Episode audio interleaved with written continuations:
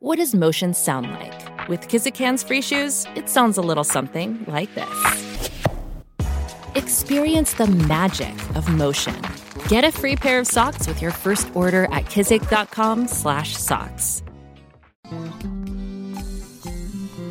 Welcome to Baldhead Bible Podcast, making the Bible come to life, featuring the expository preaching of Dr. John Katzian. Baldhead Bible Podcast is committed to keeping our show free to the public. However, as with everything, there are expenses involved, so if you would like to contribute, head on over to patreon.com. That's patreon.com forward slash baldhead Bible.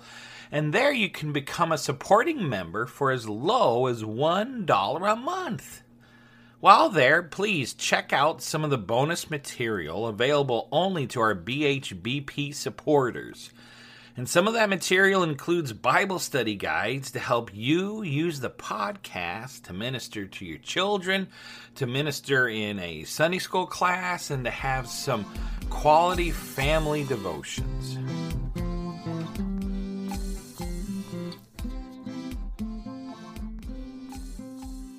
Nehushatan. Nehushatan. Nehushatan. The people chanted this name over and over again. Nehushatan. Nehushatan.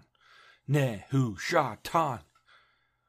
And then, you can imagine it, a beautiful bronze object entered the room and the people fell to their knees, crying out the name Nehushtan even louder, asking this bronze object for help, crying out to it as if this bronze object could give them the help they wanted. The object of their worship was made out of bronze, and it was in the form of a serpent or a snake, and it was often raised high on a pole. It was over 800 years old. And the people revered it as a god. What was it? And, and how did it get here so that the people of Judah worshiped it as a god? The people of Judah, southern Israel, were dedicated and supposed to follow the one true God Yahweh, to only worship Yahweh and to not make idols out of wood, stone, metal, or any other object, but instead to only worship the Lord. So, how did this bronze snake looking idol get here, and who made it, and when did the people start worshiping it instead of Yahweh? Well, this idol, as I said earlier, was 800 years old, and it was made by the patriarch Moses. He created it centuries earlier.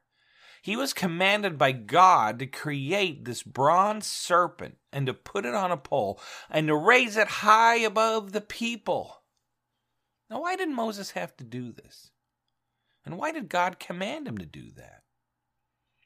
Well, you can find the story in Numbers 21, verses 1 through 9, and I hope to tell it someday. But in short, the people were being destroyed by fiery serpents that had entered the camp of the Israelites, and they were being destroyed by these fiery serpents because they had sinned against the Lord by complaining and mistrusting Him and so God sent these fiery serpents, it says in Numbers 21, amongst the people.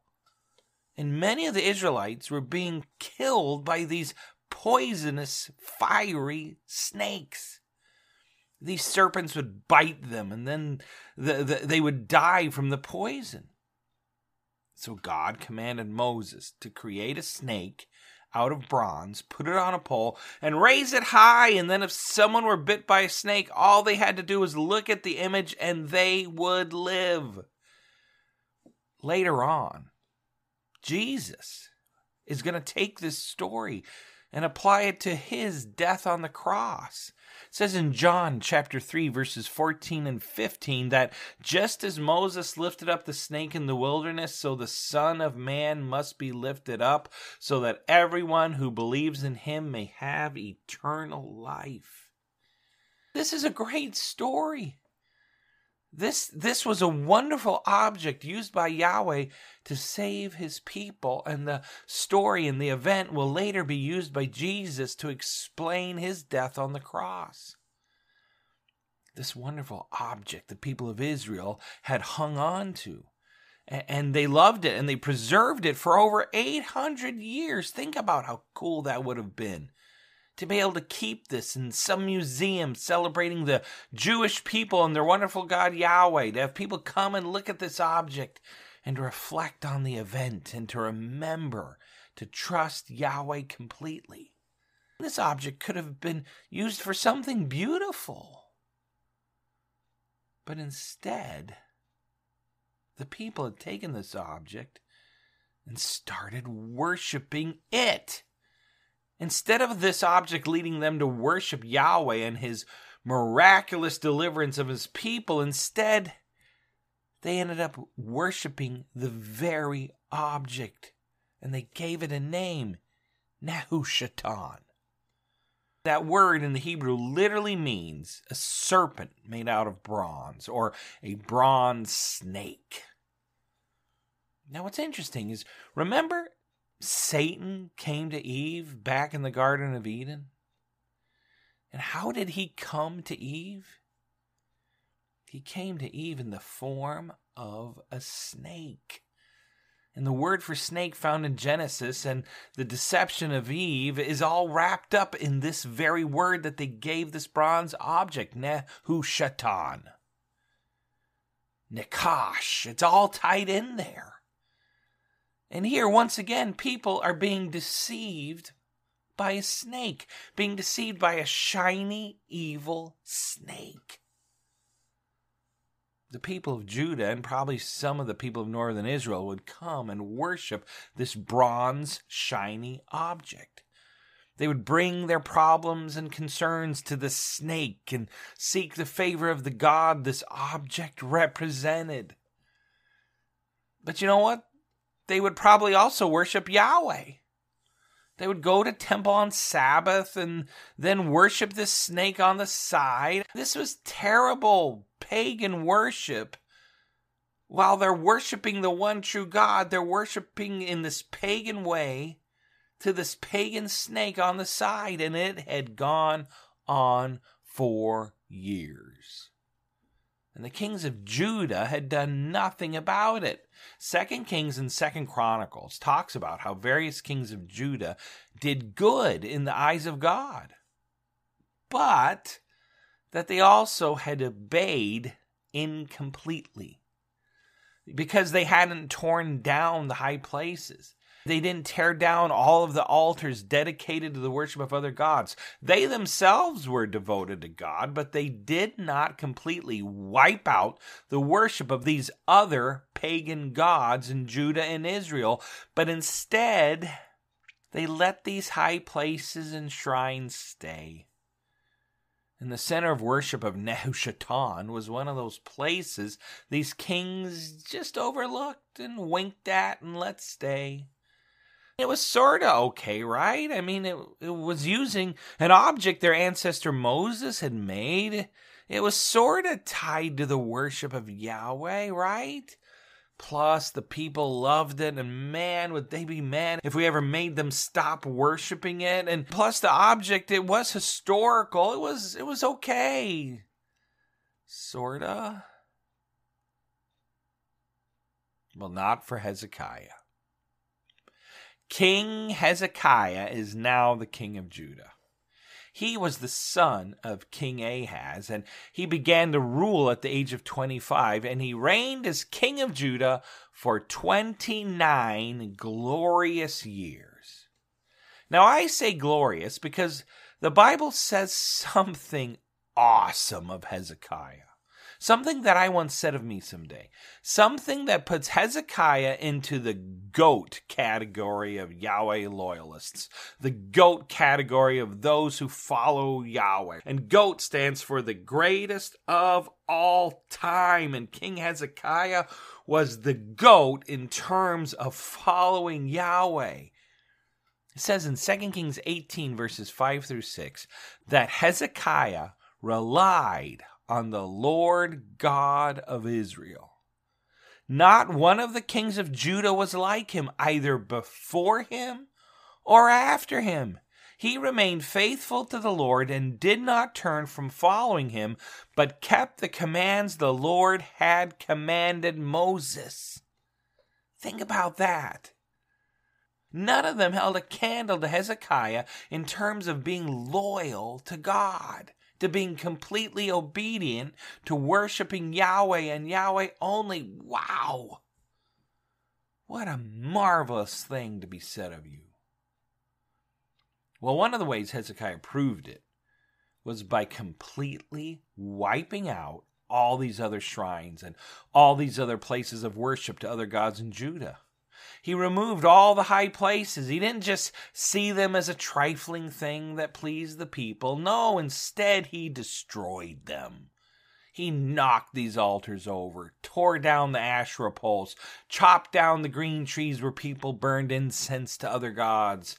And so I can imagine these worshippers of Nehushtan were at their temple, their place of worship, chanting the name of their God, bowing down to the bronze serpent when in bursts Hezekiah and the army of altar destroyers. They come in and stop the worship of this false god, make the people disband their pagan ritual, and then it says in 2 Kings 18 that Hezekiah took this 800 year old object, this object of great historical significance, beloved of the people, probably an artistic marvel, and you know what he does? It says in 2 Kings 18:4 that Hezekiah tore it down and chopped it into pieces.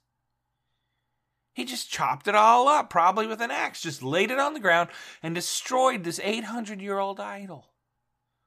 Now, the historian in me thinks this is terrible. Could he not have preserved it in some way? Locked it in the temple, put it in some glass case in the Museum of Israeli History or something like that instead of chopping it all up? He could have. But then the people would have come to see it in the museum, and I think they would have secretly tried to worship it. Or maybe they would have written a petition to have it removed from the museum and brought back to the first church of Nehushtan so that the people could come back to worship it. And it would have just been this ongoing struggle and strife in the nation of Israel. Hezekiah knew, for all its brilliance and glory, and for it being made by Moses, it had to go.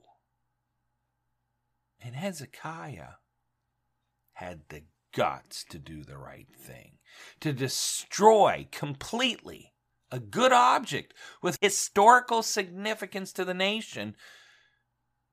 But he had to destroy it because it had become an idol, a stumbling block to complete devotion to the true worship of Yahweh. And so he chopped it up, destroyed it in the sight of all the people. This is what makes you the GOAT, the greatest of all time. You take God at His word, you live out the Ten Commandments. You know, you read that God wants no other gods before Him. You read that the second commandment clearly states do not make an idol for yourself, whether in the shape of anything in the heavens above, or on the earth below, or in the waters under the earth. Do not bow and worship to them, and do not serve them. That's what it says in Exodus 20. And you hear that and you read that. And then you hear that some of the people of southern Israel, some of the very people who should have been a kingdom of priests devoted to Yahweh and Him only, are worshiping this image of a bronze serpent. And so, as king of Judah, you use your power for good and you destroy said idol and wipe the worship of Nehushtan out. That's what makes you the goat. Well, you know what also makes you the goat? Hezekiah does not stop there. He then sets about correcting the worship of Yahweh in Judah. See, under his dad Ahaz, the people had started to worship Assyrian gods, in particular the Assyrian god Ashur and Molech. King Ahaz in giving Judah as a vassal state to the Assyrians. They, as a country, were slaves to the Assyrians. And Ahaz had said, All right, please don't destroy us. We'll be your slaves, a vassal state. And Ahaz, in making Judah a vassal state to the Assyrians, had committed the people to worshiping their gods. If you're going to be our slaves, you got to worship our gods. And Ahaz said, All right, let's do this. We'll worship your gods. So they had to give up their exclusive worship of Yahweh. That's what they had to do. But thankfully, Hezekiah didn't follow in his father's footsteps. Instead, he recommitted the people and the nation to worship Yahweh. I mean, this is amazing because Ahaz was pretty pagan. He had devoted his reign as king to tearing down the worship of Yahweh, to exalting the worship of any other God but Yahweh. One of the things Ahaz did was to shut the doors of the temple, to not allow the people of Israel to go worship Yahweh there. He then desecrated the temple by removing many of the objects and instead using every nook and cranny of the temple courtyard to worship all these other gods like Nabu and Asherah and Molech and Ashur and hosts of the Assyrian pantheon of gods. Ahaz devoted himself to worshiping them. But when Hezekiah became king, he said, I'm going to be different. I'm not going to be like my dad. I am going to worship the one true God Yahweh. Now, Second Kings and Second Chronicles talks about his mother. And I wonder if his mother was a godly influence upon Hezekiah and that changed the course of his life. I don't know. Somebody got a hold of his heart and said, Do not be like your dad. Maybe he saw the judgment that befell Judah. Maybe he saw the judgment that fell on northern Israel because they quit following Yahweh. And he says, I don't want any of that. I want the blessings of the Lord upon my life. So when Hezekiah becomes king, he is intent on leading the people back to worshiping Yahweh. And to do that, he had to wipe out all these other altars and places of worship to other gods. But then, secondly, he had to reinstate worship at the temple. He had to make the temple once again the center of worship for Yahweh. And so he opened the doors. He opened the doors, opened them big and wide, and invited the people back in. But in order to do that, Hezekiah had to cleanse the temple to make it fit for worship once again. So he commissioned priests to rededicate the temple, to cleanse it, and to make it worthy of worship of Yahweh. He gave a rousing speech to the priests to encourage them in the work of cleansing the temple once again. It says in Second Chronicles 29, verse 5 through 11, he says, Hear me, Levites. I can imagine him standing on some podium in the middle of the courtyard as they're about to start cleansing the temple. Hear me, Levites. Consecrate yourselves now and consecrate the temple of the Lord, the God of your ancestors. Remove everything impure from the holy place. See, Ahaz, if you remember the story, had erected some sort of altar to another god right there in the temple. And he says, Remove everything impure from the holy place. For our ancestors were unfaithful and did what was evil in the sight of the Lord our God they abandoned him, turned their faces away from the Lord's dwelling place, and turned their backs on him. They also closed the doors of the portico, extinguished the lamps, did not burn incense, and did not offer burnt offerings in the holy place of the God of Israel. Therefore, the wrath of the Lord was on Judah and Jerusalem, and he made them an object of terror, horror, and mockery, as you see with your own eyes. Our fathers fell by the sword, and our sons, our daughters, our wives are in captivity because of this. It is in my heart now to make a covenant with the Lord, the God of Israel, so that his burning anger may turn away from us. My sons, don't be negligent now, for the Lord has chosen you to stand in his presence, to serve him, and to be his ministers and burners of incense. I mean, quite the rousing speech, right? Well, these priests took it to heart and they got busy cleansing the temple. And they would take these objects that were pagan and that were unclean and they would take them out. They would haul everything out. It took the priests 16 days to remove all the trash and all the rubbish from the temple. And they would take all that stuff and then burn it in the Kidron Valley. And it took them 16 days to make it worthy and holy for the worship of Yahweh once again. I mean, think about it. Think about how bad things had become that it took that long just to bring all the junk out of the temple and to cleanse it. Well, the priests of Levi did it, and once again the temple was ready for the worship of Yahweh. So now, the next step Hezekiah did was to offer sin offerings to Yahweh on behalf of himself and the people of Judah. So Hezekiah got up early the next day after the temple was cleansed, and he brought seven bulls, seven rams, seven lambs, and seven male goats as a sin offering for the kingdom, for the sanctuary, and for Judah. That's what it says in Second Chronicles 29. And there the priests began to make their sacrifices before God.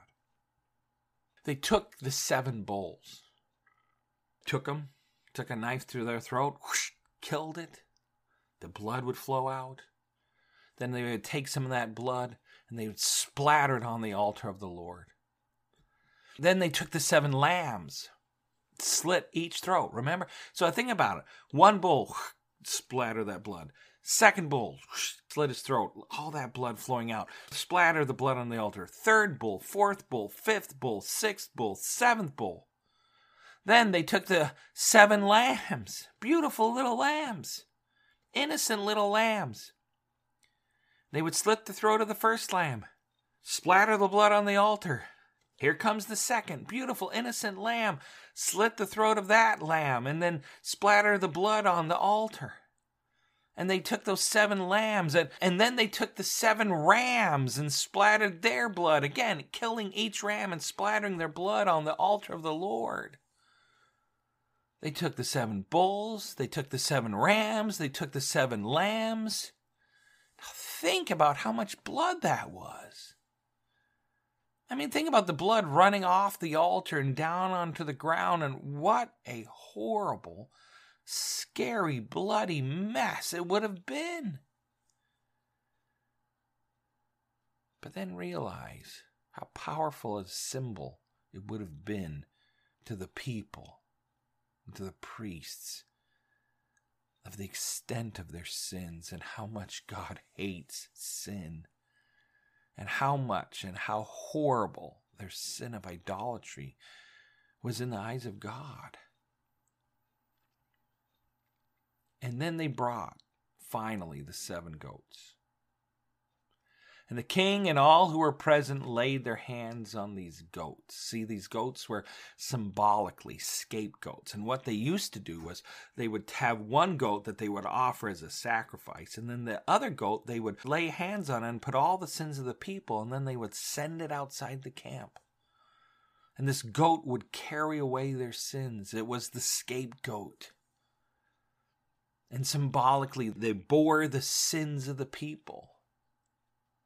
But here, God asks them to take both goats and to slaughter them. In fact, again, they slaughtered and offered and sprinkled the blood on the altar of seven goats. All of this, a dreadful reminder of the sin and the depth of the sins the people had committed before the Lord. I mean, think about it. You're looking at an innocent lamb. You're looking at a huge bull who had done nothing wrong, and yet you're going to kill it. It seems so cruel.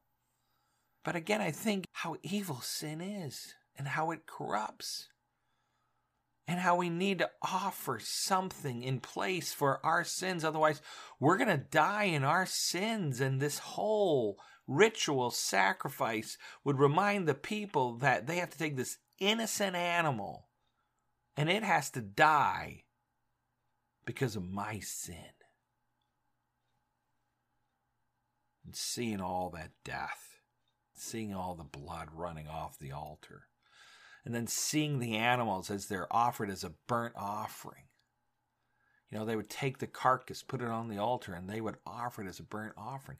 I mean, that's a lot of animals that are going up as a burnt offering to the Lord, and the smell and the blood the picture of what sin does and the death that's required must have been devastating. But then came the music. Then came the rejoicing that they were now right with God, that Yahweh had accepted their sacrifice and forgiven them. Musicians, it says in Second Chronicles 29, were positioned throughout the temple and began to play music. And it says the musicians led the people in singing the song of the Lord. What that song was, we're not certain, but we do know it was probably one of the Psalms of David or one of the Psalms of a seer, a guy named Asaph. They sang many of the Psalms that we read today. They sang them in praise of God and to give Him glory once again. And they sang while the burnt offerings were going on. They sang songs of praise to God in the middle of these bloody burnt sacrifices. What an amazing sight it must have been. And what a reminder it is to us to praise God in the middle of our offerings and to remember how evil our sin is in the sight of God. It required the death and the blood of all those animals to atone for the people of Judah and their sin. How sad these beautiful animals had to die to purify the temple, to take the sins of the people, and to die in their place. But that is how terrible sin is, and how terrible the price that is demanded for that sin. And someday, there will come a Savior who, just like these animals, will be slaughtered for us, and his blood will be splattered. And he will give his life, as it says in First John, as a propitiation for us, a substitute for me, for the death and punishment that I deserve. Jesus, like that bronze serpent, raised up on a cross and then died like these animals being offered as a substitute to atone for my sin. Jesus died on the cross and he took the punishment I deserve and he died in my place. I hope we never forget the terrible price our sin cost our dear Savior Jesus. And so, the temple is dedicated. The temple is now ready for the proper worship of Yahweh once again. The people are cleansed. And what is the first event that we are going to celebrate at our newly dedicated temple? I'll come back next week to find out. Thank you for listening to Baldhead Bible Podcast. If you have any questions or comments, we would love to hear from you. You can comment on our Facebook page or email us at baldheadbible at gmail.com. If you would like to support this podcast, please check out our Patreon page at www.patreon.com slash baldheadbible. Baldhead Bible Podcast, making the Bible come to life. New episodes added every week.